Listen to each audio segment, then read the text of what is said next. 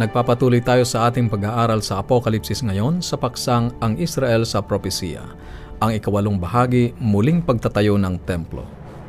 Ang isa sa pinakapopular na tanda ng pagtatapos ng panahon para sa mga Kristiyano ngayon ay ang muling pagpapanumbalik ng Israel bilang isang bansa at paghahanda para sa muling pagtatayo ng matandang templo ng mga Hudyo sa Jerusalem.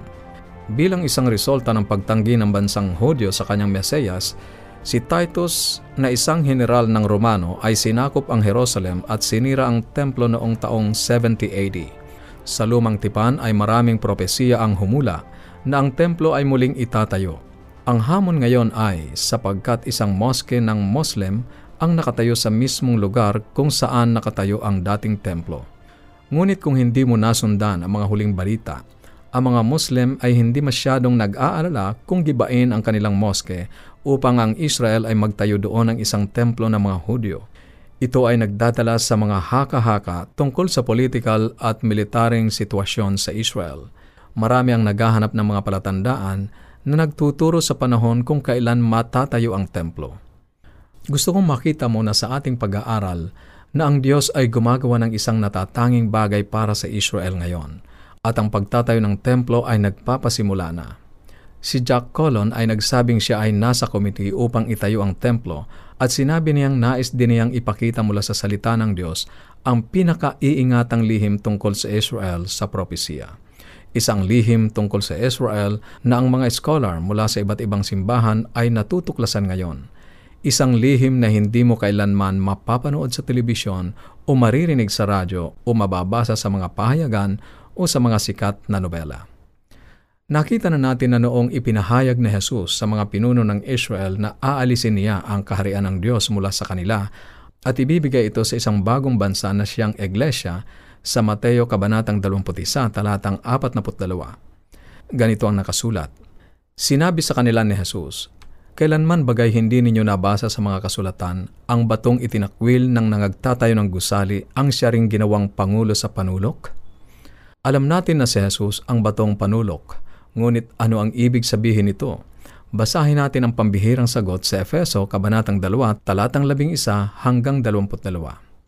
Kaya nga alalahanin ninyo na kayo noong una, mga hintil sa laman, tinatawag na di pagtutuli niyaong tinatawag sa pagtutuli sa laman, na kayo ng panahong yaon ay mga hiwalay kay Kristo na mga di kabilang sa bansa ng Israel at mga taga-ibang lupa tungkol sa mga tipa ng pangako na walang pag-asa at walang Diyos sa sanglibutan. Pansinin na si Pablo ay dinadala tayo sa panahon na ang mga hentil ay hindi katanggap-tanggap na mga mamamayan ng Israel, sangayon sa Epeso, Kabanatang 2, talatang 13 hanggang 17. Ang nakasulat ay ganito, Datapwat ngayon kay Kristo Jesus, kayo na noong panahon ay nalalayo ay inilapit sa dugo ni Kristo sapagkat siya ang ating kapayapaan na kanyang pinag-isa ang dalawa at iginiba ang pader na nasa gitna na nagpapahiwalay, na inalis ang pagkakaalit sa pamamagitan ng kanyang laman, kahit kautusan na may mga batas at ang palatuntunan upang sa dalawa ay lalangin sa kanyang sarili ang isang taong bago. Sa ganito'y ginagawa ang kapayapaan at upang papagkasunduin silang dalawa sa isang katawan sa Diyos sa pamamagitan ng krus, na sa kanya'y pinatay ang pagkakaalit. At siya'y naparito at ipinangaral ang kapayapaan sa inyong nalalayo at ang kapayapaan sa nangalalapit. Maraming magagandang katotohanan dito, ngunit ang pinakabuod ay na dahil sa krus, inalis ni Jesus ang anumang pagkakaiba sa Hudyo at Hintil, maging sa punto na ginawa niya silang isang bagong tao ito ay nagpapaalaala ng tungkol sa mababasa natin sa Galacia, Kabanatang 6, talatang 15 at 16. Pakinggan mo ang nakasulat. Sapagkat ang pagtutuli ay walang anuman kahit man ang di pagtutuli, kundi ang bagong nilalang, kapayapaan at kaawaan nawa ang sumakanila at sa Israel ng Diyos. Sa katotohanan, si Pablo ay nagpatuloy pa sa pagsasabi sa Efeso talatang 11 at 20 kaya nga hindi na kayo mga taga-ibang lupa at mga manglalakbay, kundi kayo'y mga kababayan na kasama ng mga banal at sangbahayan ng Diyos, na mga itinatayo sa ibabaw ng kinasasaligan ng mga apostol at ng mga propeta, na si Kristo Jesus din ang Pangulong Bato sa panulok. Dahil sa krus, ang mga hintil ay hindi mga hintil, Sa kaharian ng Diyos, sila ay mga kapwa mamamayan ng Israel kasama ng mga mananampalatayang Hudyo na sa bisa ng kanilang pananampalataya ay mga tunay na mamamayan ng Israel. Tandaan ang ilang mga kabanata sa Roma, kabanatang Siyam, talatang 6. Mababasa natin sapagkat hindi lahat na nagmula sa Israel ay Israel. Ang ilang mga pisikal na Israelita ay hindi talaga mga Israelita. Sila ang mga nagsasabi na sila ay mga Hudyo, ngunit isang sinagoga ni Satanas, sangayon sa Apokalipsis, Kabanatang 2, Talatang Siyam. Ang literal na Israelita ay kailangan muna ngayong tanggapin si Kristo bago maging tunay na Israelita. Ito ay hindi pangkaraniwan upang sabihin ni Jesus na sila ay isang sinagoga ni Satanas. Ang sinagoga ay isang paraan upang sabihing templo Ibig sabihin nito sa pamamaraan ng Diyos, ang isang tao ay maaaring maging isang templo. Ang lahat ng ito ay nangangahulugan lamang na sa krus ay nababago ang paraan ng pagbibigay kahulugan sa mga propesiya sa Israel. Marami pa tayong sasabihin tungkol dito habang tayo ay nagpapatuloy. Una, bumalik muna tayo sa ating talata sa Efeso, Kabanatang 2, talatang 11 at 20. Pakinggan mo ang nakasulat. Kaya nga hindi na kayo mga taga-ibang lupa at mga manglalakbay, kundi kayo'y mga kababayan na kasama ng mga banal at sangbahayan ng Diyos, na mga itinatayo sa ibabaw ng kinasasaligan ng mga apostol at ng mga propeta, na si Kristo Jesus din ang Pangulong Bato sa panulok. Hindi lamang ang mga hintil ang naging kababayan ng Israel, ngunit tayo rin ay naging kaanib ng sambahayan ng Diyos. Ngayon, ang sambahayan ng Diyos ay itinayo sa pundasyon ng mga apostol at mga propeta.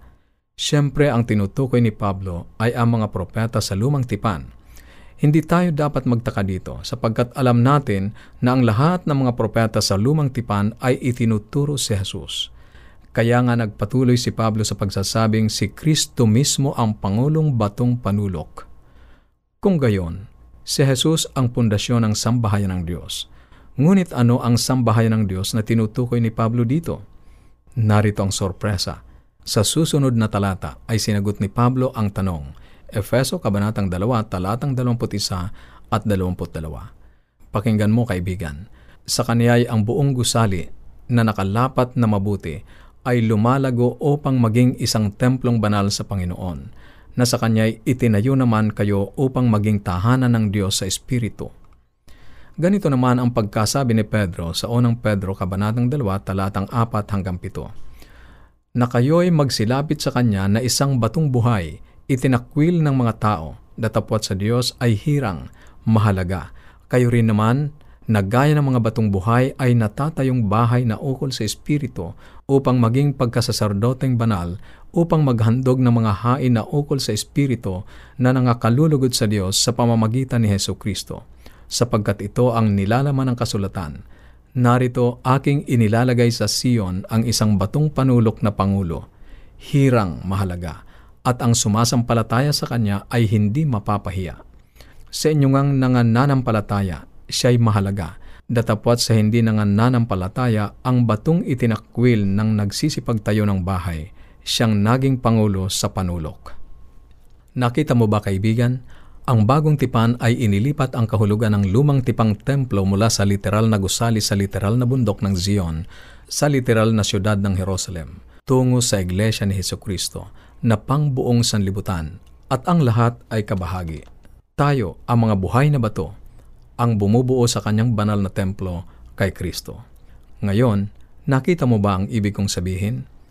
Nang sabihin kong binago ng krus ang paraan kung paano natin binibigyang kahulugan ang mga propesiya ng Israel, ang Apokalipsis ay itinatampok ang dalawang templo, ang templo ng Diyos na binubuo ng mga mananampalataya kay Jesus at mga kabahagi sa kaharian ng Diyos, o ang sinagoga ni Satanas na binubuo ng mga tinanggihan si Jesus at sinunod ang kanilang sariling mga kagustuhan. Kaibigan, kailangan nating magpasya kung saang templo natin nais maging kabahagi. Ngayon ay hindi na mahalaga kung mayroong isang moske ng Muslim kung saan dating nakatayo ang templo ng mga Hudyo, sapagkat ang templo ng Diyos ay hindi na nakatayo sa isang partikular na lugar. Ang templo ng Diyos ay saan mang lugar o bawat lugar kung saan mayroong sumasampalataya kay Kristo. Hindi ba't sinabi ni Jesus na sapagkat kung saan nagkakatipon ang dalawa o tatlo sa aking pangalan, ay naruroon ako sa gitna nila. Mateo Kabanatang 18, talatang 20. Sinabi ko kanina na si Jack Colon ay kasama sa komite upang itayong muli ang templo. Totoo, sino mang nagpapahayag ng tungkol kay Jesus ay nasa komite. Welcome sa templo ng Diyos. Marami ang namamangha sa bundok ng Zion at sa lupain ng Israel ngayon pag-uusapan natin yan sa susunod. Kung mayroon ka mga katanungan o anuman ang nais mong iparating sa amin o nais mong magkaroon ng aklat at mga aralin sa Biblia, maaari kang tumawag o i-text ang iyong kompletong pangalan at address sa ating mga numero sa Globe 0917-5643-777 0917-5643-777 at sa Smart 0919 0001 777 0919 0001 777 at ang ating toll-free number 1-800 132 20196 1-800 132 20196 Maaari ka rin magpadala ng mensahe sa ating Facebook page facebook.com slash awr Luzon, Philippines. Facebook.com slash awr Luzon, Philippines. O dumalaw sa ating website www.awr.org www.awr.org